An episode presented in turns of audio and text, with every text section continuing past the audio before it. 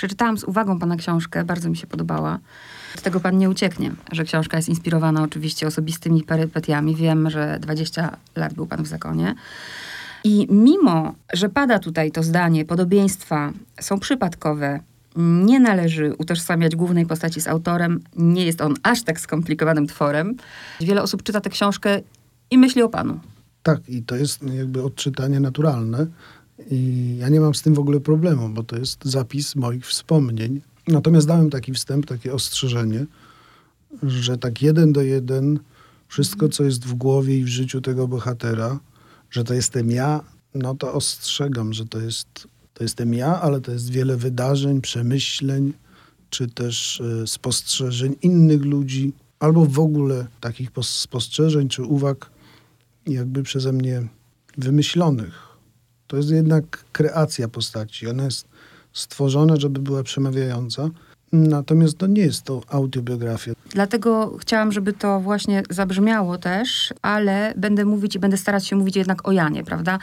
I o doświadczeniach Jana. 19-letni młody człowiek, trochę, znaczy w sumie tacy są młodzi ludzie, jak sobie przypominam, czarno-biali, prawda? Życie jest czarne albo białe. Co by pan powiedział o tym bohaterze poza tym, bo nie wiem, czy to dobrze odczytałam, że on, że on dla mnie jest też taki trochę zadufany w sobie. Naprawiłem samochód, spakowałem się w plecak i idę do lepszego świata, prawda? Co możemy powiedzieć o Janie 19-letnim? 19, może 20, 20. 21, mhm. dajmy mu tak do 24. Tak aż dużo? Dobra. Ileś tam lat tej wczesnej, wczesnej młodości. No on pewnie po jakimś czasie zauważa, że ten wybór, którego dokonuje, jest takim wyborem definitywnym. I to rzeczywiście zdarza się, zwłaszcza w, w katolickim systemie religijnym, w katolickich zakonach, kapłaństwie, ponieważ tam podejmuje się decyzje, które są definitywne i nieodwołalne. Wszystko się stawia na jedną szalę. W innych systemach religijnych ktoś postanawia być zakonnikiem, mnichem buddyjskim i nim jest, później przestaje być. Nie jest to jakiś wyrzut, nic się nie dzieje. Pastorzy protestanccy wypalili się, stracili wiarę, cokolwiek naturalne. Tutaj natomiast jest bardzo silne napięcie na taką całościowość jakby wzięcia życia swojego w swoje ręce, a dokładnie oddanie go całkowicie Bogu, powierzenie całkowicie Bogu. I ta definitywność jest charakterystyczna, taka eks, taki pewien rodzaj ekstremizmu. Tylko my nie wiemy, mm, to jest oczywiście mm, taki zamiar, że my niczego nie wiemy tak naprawdę o tym bohaterze. Wiemy, że akcja dzieje się gdzieś we Francji. Nie wiemy, z jakiego domu pochodzi. Właściwie żadnej przeszłości nie znamy od tego momentu, kiedy on podejmuje decyzję. Jakby nie było, trochę tę rozmowę chcę rozszerzyć o to, co się musi no na pewno, tak jak pan powiedział, rodzina. Bo myślę, co się musi dziać w młodym człowieku, który podejmuje takie decyzje. W środowisku katolickim nie jest to takie nieoczywiste, że jedno dziecko się wychowuje dla ludzi, jedno dla siebie, jedno dla księdza. Rozumiem. Tak, no to jest taki system częściowo zdroworozsądkowy, częściowo ekonomiczny. Kto ma księdza w rodzie, tego bieda nie ubodzie, więc e, te różne są e, drogi tego. Pewnie taki spokojniejszy syn to go na księdza damy, a ten taki mniej spokojny to nie. Tak to było. Niekiedy tak jest, do dziś pewnie jest tak w świecie, trzecim świecie, to znaczy w Afryce, w krajach biednych, by, by zostanie zakonnikiem, zakonnicą, księdzem, dalej jest gigantycznym awansem społecznym, zdobyciem pozycji społecznej, tak jak to było jest do pewnego, ale w mniejszym już stopniu w Polsce. Jak się, co się dzieje w świecie ludzi młodych, także w moim świecie, że e, ktoś postanawia wkroczyć w tą drogę?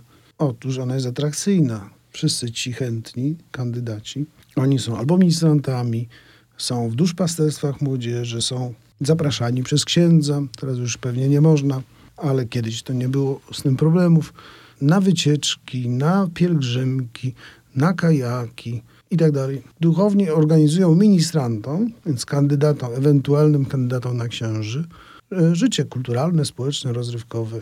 Większość tych chętnych do stanu duchownego to są byli ministranci. Mniej więcej. Jest trochę takich, którzy nie było ministrantami, ale w duszpasterstwach. Wspaniałych duszpasterstwach.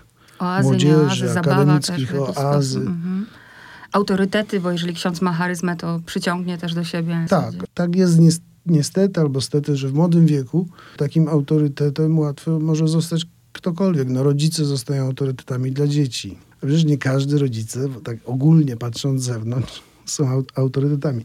To jest natura młodego wieku, że człowiek jest chłonny, wszystko przyjmuje, no bo to jest na taka cecha tego mózgu, że on się uczy wszystkiego, wszystko akceptuje, u, przejmuje i kwestia weryfikacji, sprawdzenia to jest dopiero później się pojawia, jak się okazuje, że to nie tak miało być, jak miało być. No i właśnie wychodzi za chwilę ponury obraz tej kartazji stworzonej.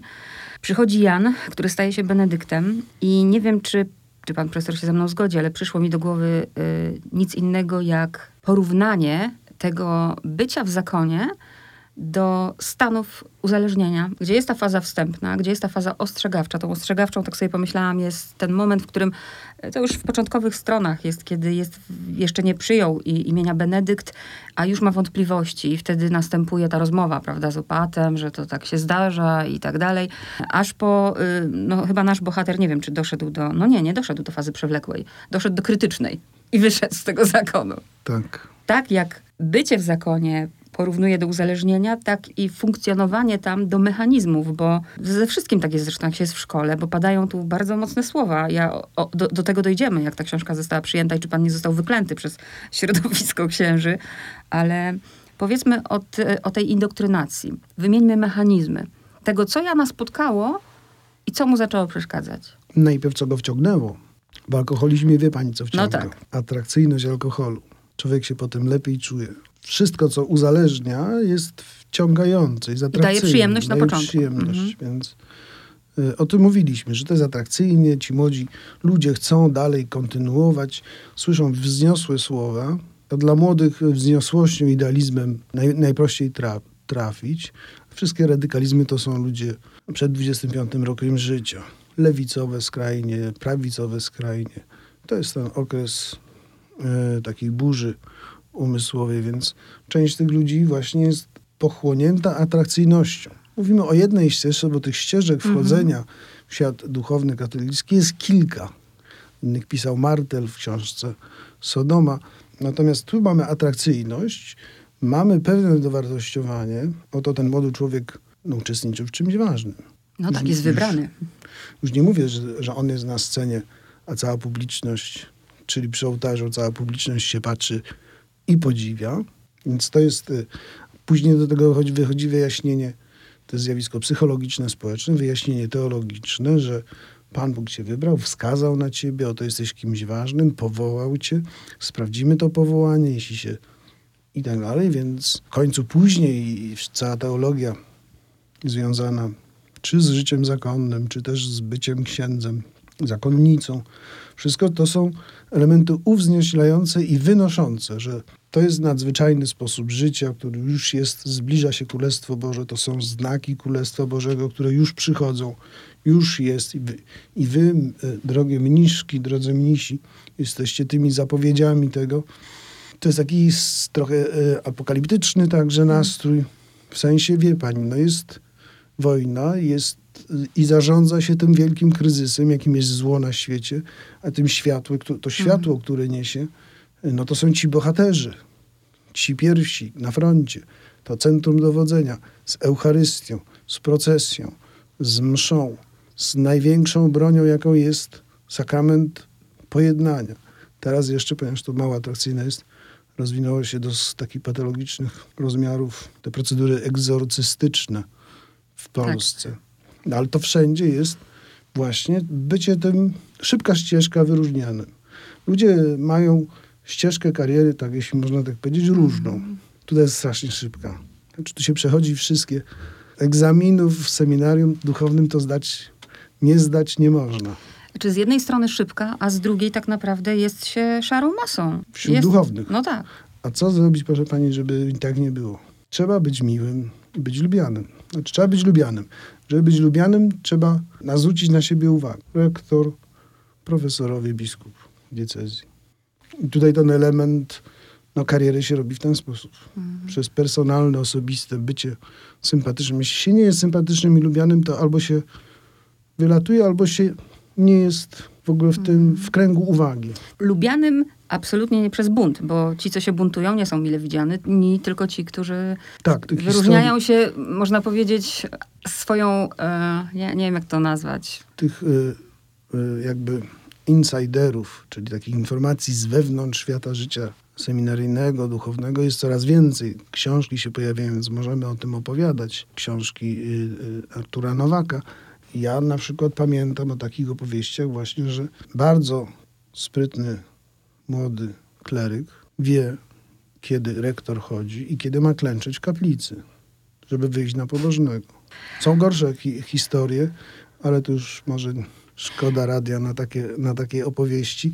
Natomiast nawet bez tej wiedzy empirycznej, w sensie tych opowieści, które coraz więcej słyszymy, z dnia na dzień prasa, książki przynoszą nam to, nawet abstrakcyjnie można się domyśleć, że taki system, jakim jest życie kościelne dziś, musi generować patologię. To wynika z takiej jednej rzeczy, że ci na górze mają za dużo władzy nad tymi, co na dole. To jest za dużo władzy. Mogą z nimi zrobić, co chcą. Mogą przenieść tu, mogą tam, mogą posłać do Rzymu, mogą dać parafię, w której zarabiają 30 tysięcy miesięcznie, mogą parafię, w której 900 nie, nie mają z czego żyć. Są panami losu i ponieważ są panami losu, a są zwykłymi ludźmi, ci na górze, oni się demoralizują, oni zaczynają używać tych narzędzi. A ci znowu na dole no, muszą się dostosować. Jan, który poszedł do zakonu, jeśli się mylę, to oczywiście proszę cały czas protestować, y, poszedł do zakonu, bo myślał, że tam będzie prawdziwe życie.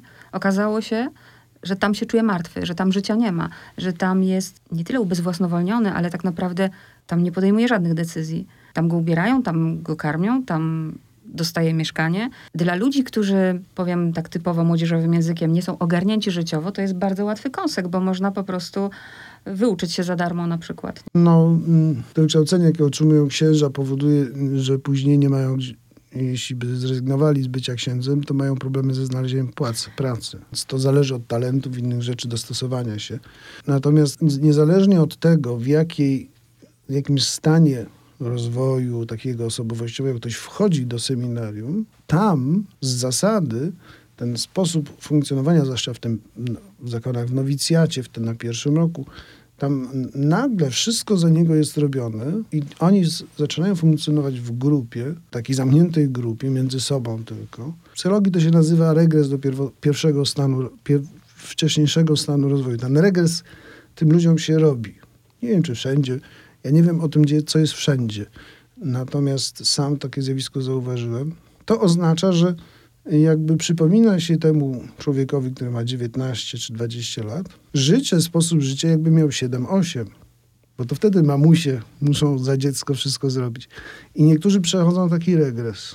To jest straszne, co ja teraz powiem, ale to, o czym mówimy, przypomina po prostu system albo więzienny, albo system wszelkich zamkniętych ośrodków, prawda? Gdzie życie się toczy po prostu wewnątrz i jest ktoś nad kimś. Z tym, że tu może jest trochę więcej wolności i czasu wolnego i decyzji chyba na to, co, na co poświęcam ten czas w sensie lektury. Właśnie to jest wszystko regulowane, bo jest tak zwana czas czytania czy lektury pracy własnej jest wyznaczony, posiłków. To są y, instytucje totalne, opisane też w literaturze i to są wymieniane więzienia, szpitale także, y, zakłady karne, więzienia, zakłady psychiatryczne, Tak. zakony też. Tam wszystko jest jednak ustalone, człowiek nie podejmuje żadnej decyzji, bo o której ma modlitwę, o której ma wykłady, o której ma taką pracę czy inną, o której ma spacer. Wszystko jest ustalone i przez wiele, wiele lat on nie podejmuje żadnych własnych decyzji.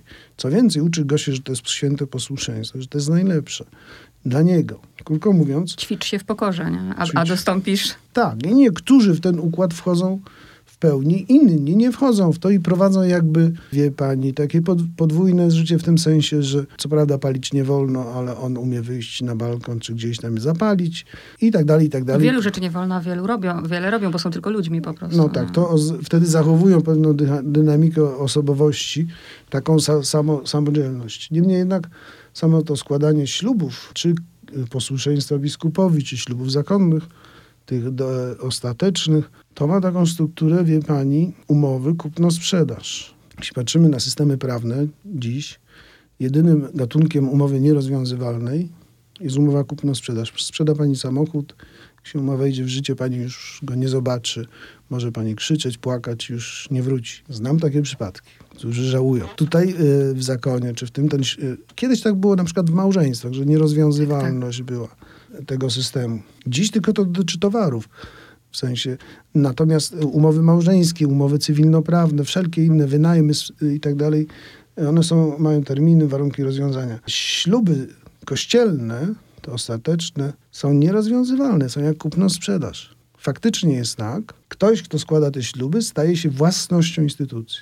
Jeśli on wychodzi z niej, opuszcza, mówi bye bye, do widzenia, zobaczymy się albo i nie, wtedy ma status prawny uciekiniera.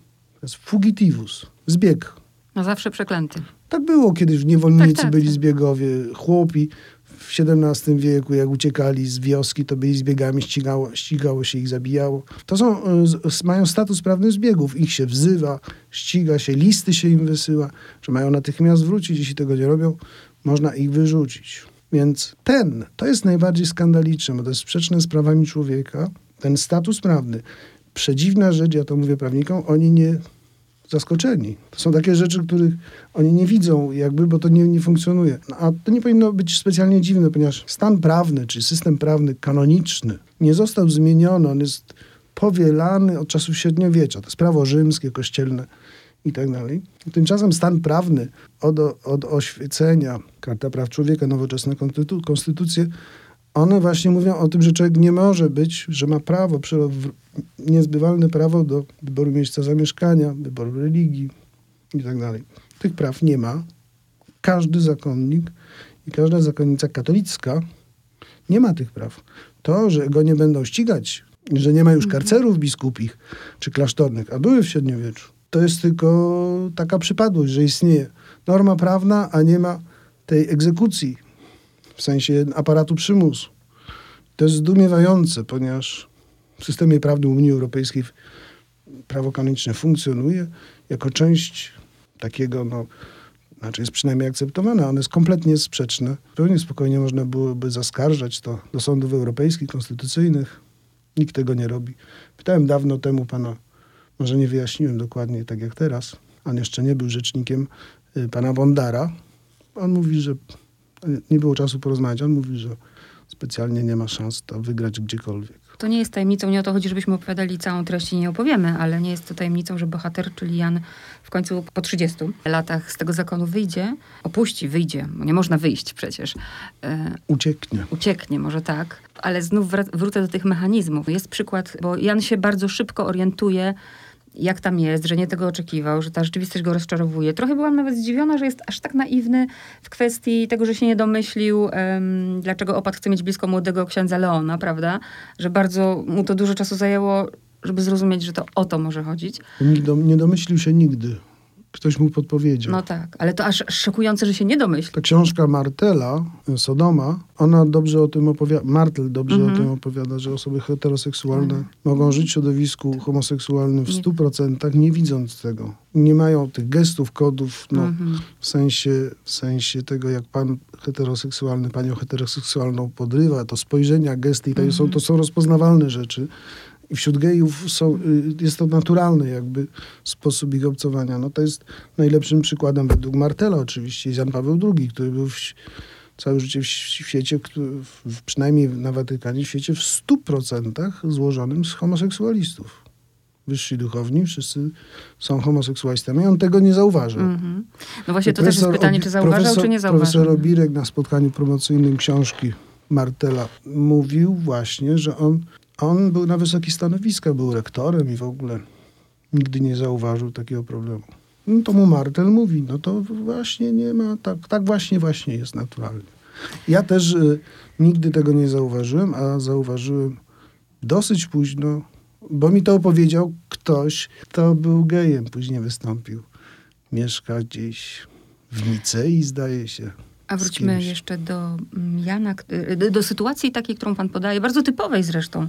Pojawia się kobieta, jeden z zakonników Karatazji zakochuje się w tej kobiecie, oczywiście wszyscy go przeklinają, rodzina, on nie może sobie z tym poradzić, ta kobieta w końcu od niego odchodzi i on wraca do zakonu i ten zakon go przyjmuje. Za karę dostajesz miesiąc tam odosobnienia, ale prawda, zgrzeszyłeś, my ci to wybaczymy i później ten moment wyparcia. I znów, no, nie da się nie skojarzyć z mechanizmami, prawda, typowymi. Tak, to jest historia dosyć autentyczna.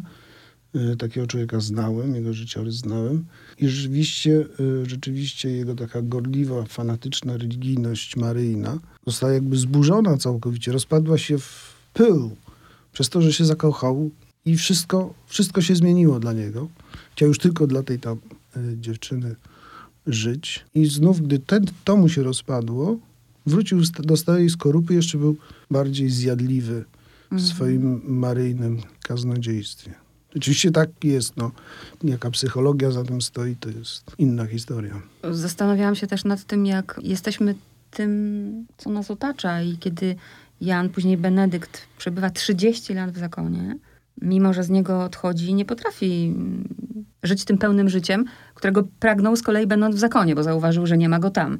I jednak te nawyki zwyciężają, prawda? Potrzeba samotności, kontemplacji. Tak, jest, to, jest ten wątek taki mm. tego, że jego... I znów nie znajduje szczęścia, czyli on nigdy nie znajduje tak naprawdę. Być może tak jest. Trochę ta powieść składa się, na, składa się z niedopowiedzeń, czyli z różnych możliwości tak. i interpretacji. W tym wątku ona jest mało autobiograficzna, powiem szczerze. To nie jest mój przypadek, ale, ale oczywiście chciałem prześledzić to, jak w jakiś sposób ktoś, kto wychodzi z takiej organizacji, ona idzie z nim cały czas. Tak.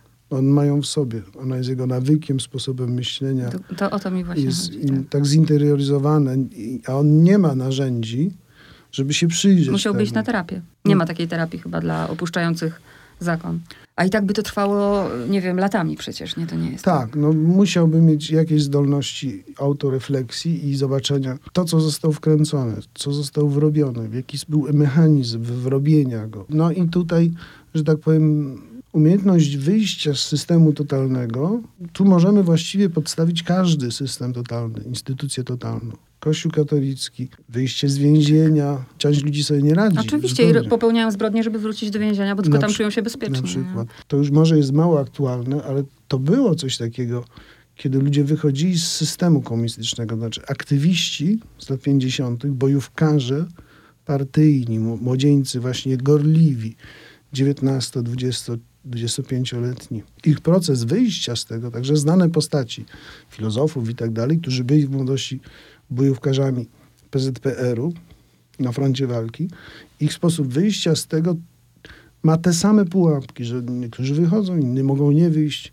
Cały czas jakby są w tym świecie, w świecie, który jest światem totalnym. Czy musi być jakaś ortodoksja? Musi być jakiś zarząd, który nam mówi, jak działać i tak dalej, i tak dalej. Zastanawiałam się też, o czym to jest dla mnie książka. Szukałam momentu, w którym ten bohater jakby dojrzeje. Dla mnie on nigdy nie dojrzewa. On, jak już powiedzieliśmy, że on dla mnie, on nie znalazł i, i nie znajdzie. To jest, no niestety, niektórzy się rodzą i poszukują. Ale też pomyślałam o tym, że pewnie o to być może panu chodziło, żeby ktoś przeczyta tę książkę, to powie, że to jest podręcznik. Jeżeli ktoś myśli, żeby pójść do zakonu, to niech to przeczyta i nie pójdzie. No powiem szczerze, gdyby tak było, to byłbym zadowolony. No i teraz musi paść pytanie. Jako, a... jako taka szczepionka, wie pani co, są rzeczy niebezpieczne w życiu. Spotkał się pan z atakiem na siebie jako autora, że, że to bzdura i, i, i to jest tylko jeden punkt widzenia? To jest dziwne, proszę pani, ja się nie spotykam za bardzo z atakami na, na mnie. I nigdy się nie spotykałem. Oczywiście tam pojedyncze jacyś osoby coś tam mówią, ale nie, nie mam, ja nie mam takiego hejtu masowego jak Czyli to nie jest tak, że Kościół mieć... pana wyklął i teraz ten Bartoś, to w ogóle nie słuchajcie go, on jest zły. To są różni ludzie, na pewno to też jest, tylko oni się ze mną nie kontaktują, w związku z tym ja o tym nic nie wiem. Ja się z nimi też nie kontaktuję. Ale zakazu też pan nie ma, bo weźmy księdza Bonieckiego. A zresztą panu nikt tego zakazu teraz dać nie może. No nie, ja jestem byłem uciekinierem, dostawałem wezwania do powrotu i później... Właśnie, o to chciałam też zapytać, bo... Później zostałem y, no, usunięty. To jest y, w świecie tego systemu prawnego jest ważne, żeby na czas usuwać takie złogi, jeśli tak mogę powiedzieć, ponieważ oni czasami niektórzy po kilkudziesięciu latach, jeśli nie dopełni for, for, for, formalności, okazuje się, że już przygoda życia się skończyła, są chorzy i z chęcią wrócą do klasztoru. Wie pani, zabezpieczenie, jednak mhm. klasztory i diecezje, to jest, tam jest obowiązek utrzymywania, czyli wydalenie ze stanu duchownego, jeśli ktoś dzisiaj, teraz to jest temat taki aktualny, trzeba pamiętać, że to oznacza przede wszystkim zwolnienie diecezji zakonu z obowiązku utrzymywania kogoś. Ktoś, kto może zadać sobie pytanie, dlaczego po 30 latach, skoro wcześniej zresztą na kartach widzimy te wątpliwości, nie wyszedł, ale znów jest ten mechanizm, prawda? Jeżeli dajesz przysięgę i po niej, po złamaniu tej przysięgi jesteś potępiony, no to sam strach powoduje, prawda? E, Tak, Żeby ją to złamać. jest, to jest najbardziej znany, jakby najbardziej silny, jest ewidentny w strukturze psychologii grup zamkniętych, czyli sekt. Tak. Tam tym mechanizmem wyjścia, jeśli się, są psychologowie, pomagają im wyjść, to ci ludzie się cali często ze strachu. Jeśli na przykład jest moment, w którym uciekają z tego budynku i tak dalej, są przerażeni, ponieważ w nich jest skumulowany strach i lęk i przerażenie religijne, że spotkają go jakieś kary, że się skrajnie obraża Boga. W Kościele katolickim to jest, niestety.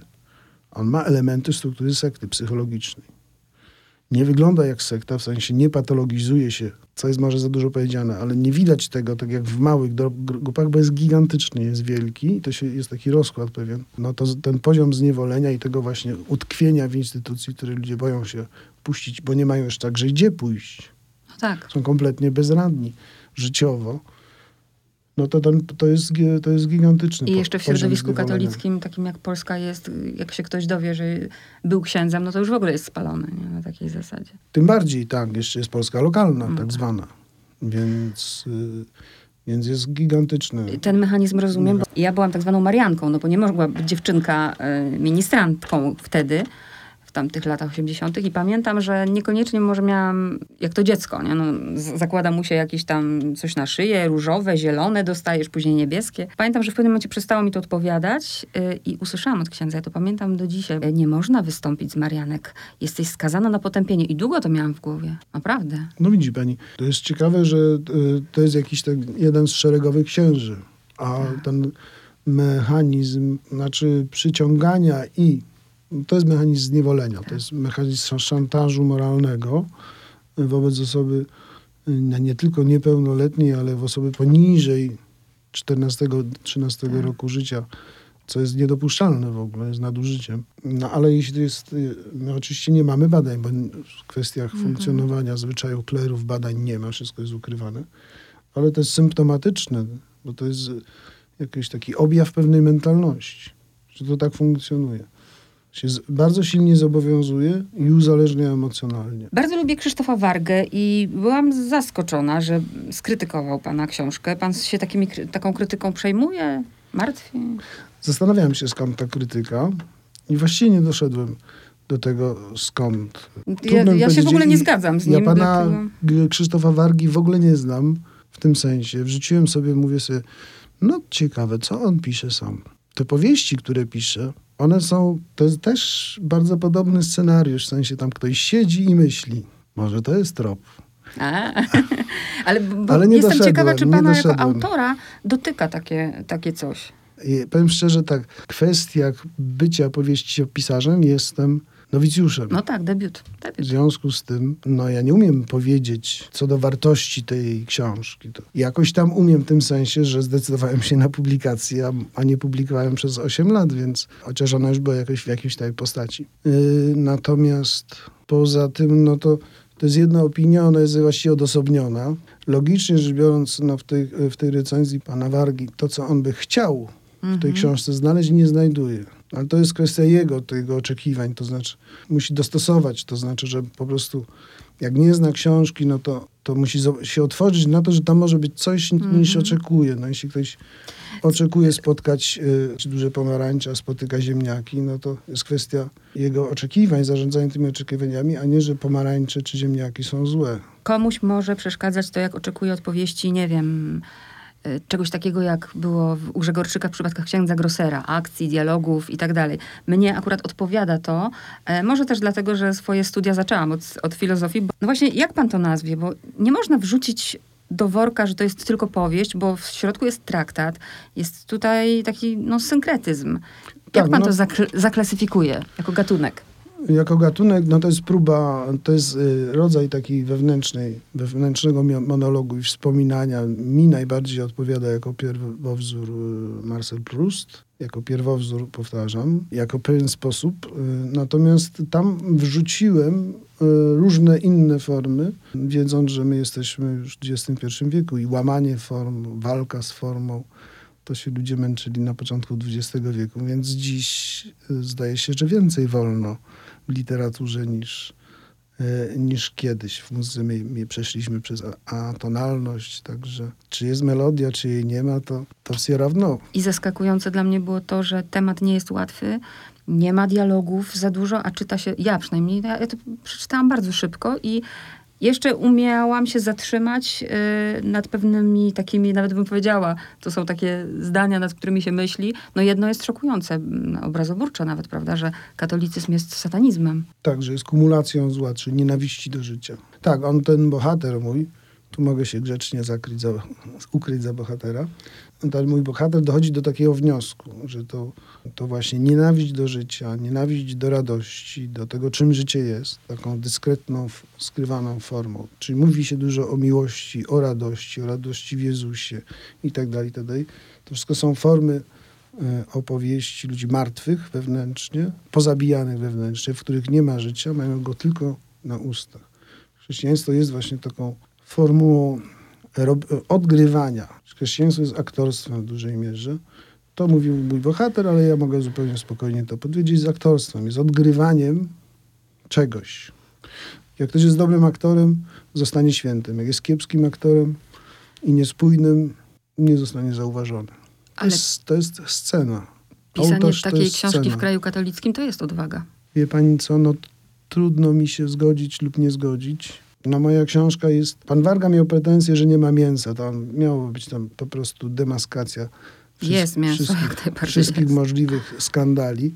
Inni z kolei są zadowoleni, że ta książka jest dyskretna w opowieściach takich obyczajowych. No dziś Bo mamy... przecież nie o to chodzi, żeby, żeby opisywać, nie wiem, ze szczegółami, jak ksiądz współżyje z kobietą, ale właśnie jest Więc to, jest, to są te oczekiwania hmm. dla mnie nie, nie do końca uchwytne czegoś tam, y, tego recenzenta. No, natomiast cóż, ja chciałem ja na przykład osobiście, jeśli bym jeszcze coś w życiu napisał, co miałoby charakter literacki, to prawdopodobnie nigdy nie napiszę dialogu. Bo na samą myśl robi mi się niedobrze. Nie wiem dlaczego, skąd to mam. Jakbym miał szczałkę, ten powiedział to, ten tam. No każdy nie jest od czegoś innego. Pan jest świetny nie w esejach i, i, i ten, jest tutaj ten feeling eseisty, prawda? Chyba, że jakoś bym znalazł formułę, które to by było strawne ale ten cześć, dzień dobry, tu mhm. myśli ten, no ja mu, to przecież to dajcie spokój. Ostatnie pytanie jest takie. Na czasie ta książka, ona wyszła w marcu, ale w obliczu tego, że pojawił się film e, Braci Sekielskich, to już w ogóle, gdzie wszyscy o tym mówią, czy pomimo tego filmu i tego wszystkiego, co się teraz dzieje, Pan się zgodzi, że katolicyzm ma się w tym kraju naprawdę dalej dobrze? Teraz jest wzmożenie, jest zdecydowanie się ośrodków opiniotwórczych, łącznie z prasą i dziennikarzami. Ta pozycja pewności siebie kleru kruszy się. Rzeczywiście się kruszy. Nie ma właściwie zainteresowanych, żeby to bronić. W związku z tym jakiś przełom może nastąpić. I ja znam takich szczerych katolików, którzy mówią, że jesteśmy oszukani że oni się czują oszukani. No ja, który próbowałem być krytyczny wobec katolizmu od 10 lat, mógłbym powiedzieć, że ja teraz triumfuję, bo wszystko, co pisałem oględnie, y, teraz jest, y, nie jest pisane, tylko jest przedstawiane jeden do jeden, jak to wygląda. Natomiast co ja mogę powiedzieć? Katolicyzm jako forma, on może się zreformować, ale jako forma dziś, taka jaka jest, jest bardzo szkodliwa dla polskiego państwa dla wychowania ludzi i młodzieży. Im bardziej będzie słaby i mniej wpływowy, tym dla Polski lepiej. Ja dwa lata temu napisałem w, w jednej z gazet artykuł, w którym zauważyłem, że ten model i styl bycia ludzi z partii rządzącej i, i kleru to jest właściwie to samo towarzystwo, to jest ta sama kultura, to jest pewna kultura bycia, która wynika, mówiliśmy o tym właśnie z tego nieproporcjonalności przy, modelu przywództwa takich, że jeden może zrobić z, z innymi y, ludźmi wszystko. Także im katolicyzm będzie słabszy w Polsce i mniej wpływowy, tym lepiej dla polskiego społeczeństwa. Może się dziś to kler ostatnich 30 latach, poprzez wszystkie te transakcje. Codziennie mamy, że tak powiem, dane potwierdzające kardynał Gulbinowicz i ten operacje gruntami. On powodował, że państwo nie istnieje. Właściwie strukturą nośną jest, jest struktura kościelna kleru, a koło nich, jak ministranci, tańczą ministrowie, wicepremierzy, y, premierzy, y, prezydenci i tak. To mniej więcej karykaturalnie, ale to jest mniej więcej taka struktura państwa polskiego, y, które nie wytworzyło własnej podstawy. Bo co to znaczy podstawa? Podstawa państwa polega na tym, że jest prawo i nikt nie będzie dyktował, zwłaszcza telefony od biskupów. Tymczasem jest tak, że chociażby były wszystkie instytucje, trybunały, sądy, rządy i tak dalej, to jest fasada, bo tak naprawdę, to znaczy fasada, nie fasada, w wielu dziedzinach to funkcjonuje i funkcjonowało. Natomiast, ale przy, gdy przychodzi do momentu kluczowego, krytycznego, państwo nie istnieje. Decydują duchowni. Tak powstawała konstytucja, tak powstawały y, y, konkordat. Y, właściwie był pisany przez ludzi, którzy nie wiadomo, czy byli przedstawicielami rządu, czy, czy duchownych, bo to, to nie było rozdzielone. Pobożni katolicy to jak tak mogą przeciwko księżom, y, więc razem to jakoś zróbmy, więc nie ma interesów sprzecznych. Przy negocjacjach są sprzeczne interesy. Państwo polskie ma inne interesy niż watykańskie. Nie można równocześnie reprezentować państwa polskiego i, i Watykanu. Także y, osłabienie struktury kościelnej, y, wpływu kleru, to znaczy wzmocnienie, katolickie, y, po, z, z, wzmocnienie edukacji, i szacunku instytucji, które będą samodzielne, niezależne od najniższego szczebla, od wójtów, przez prezydentów miast, przez marszałków województwa, żeby to były instytucje niezależne, żeby opinia biskupa czy proboszcza nie miała żadnego znaczenia dla ich decyzji. Tego nam potrzeba.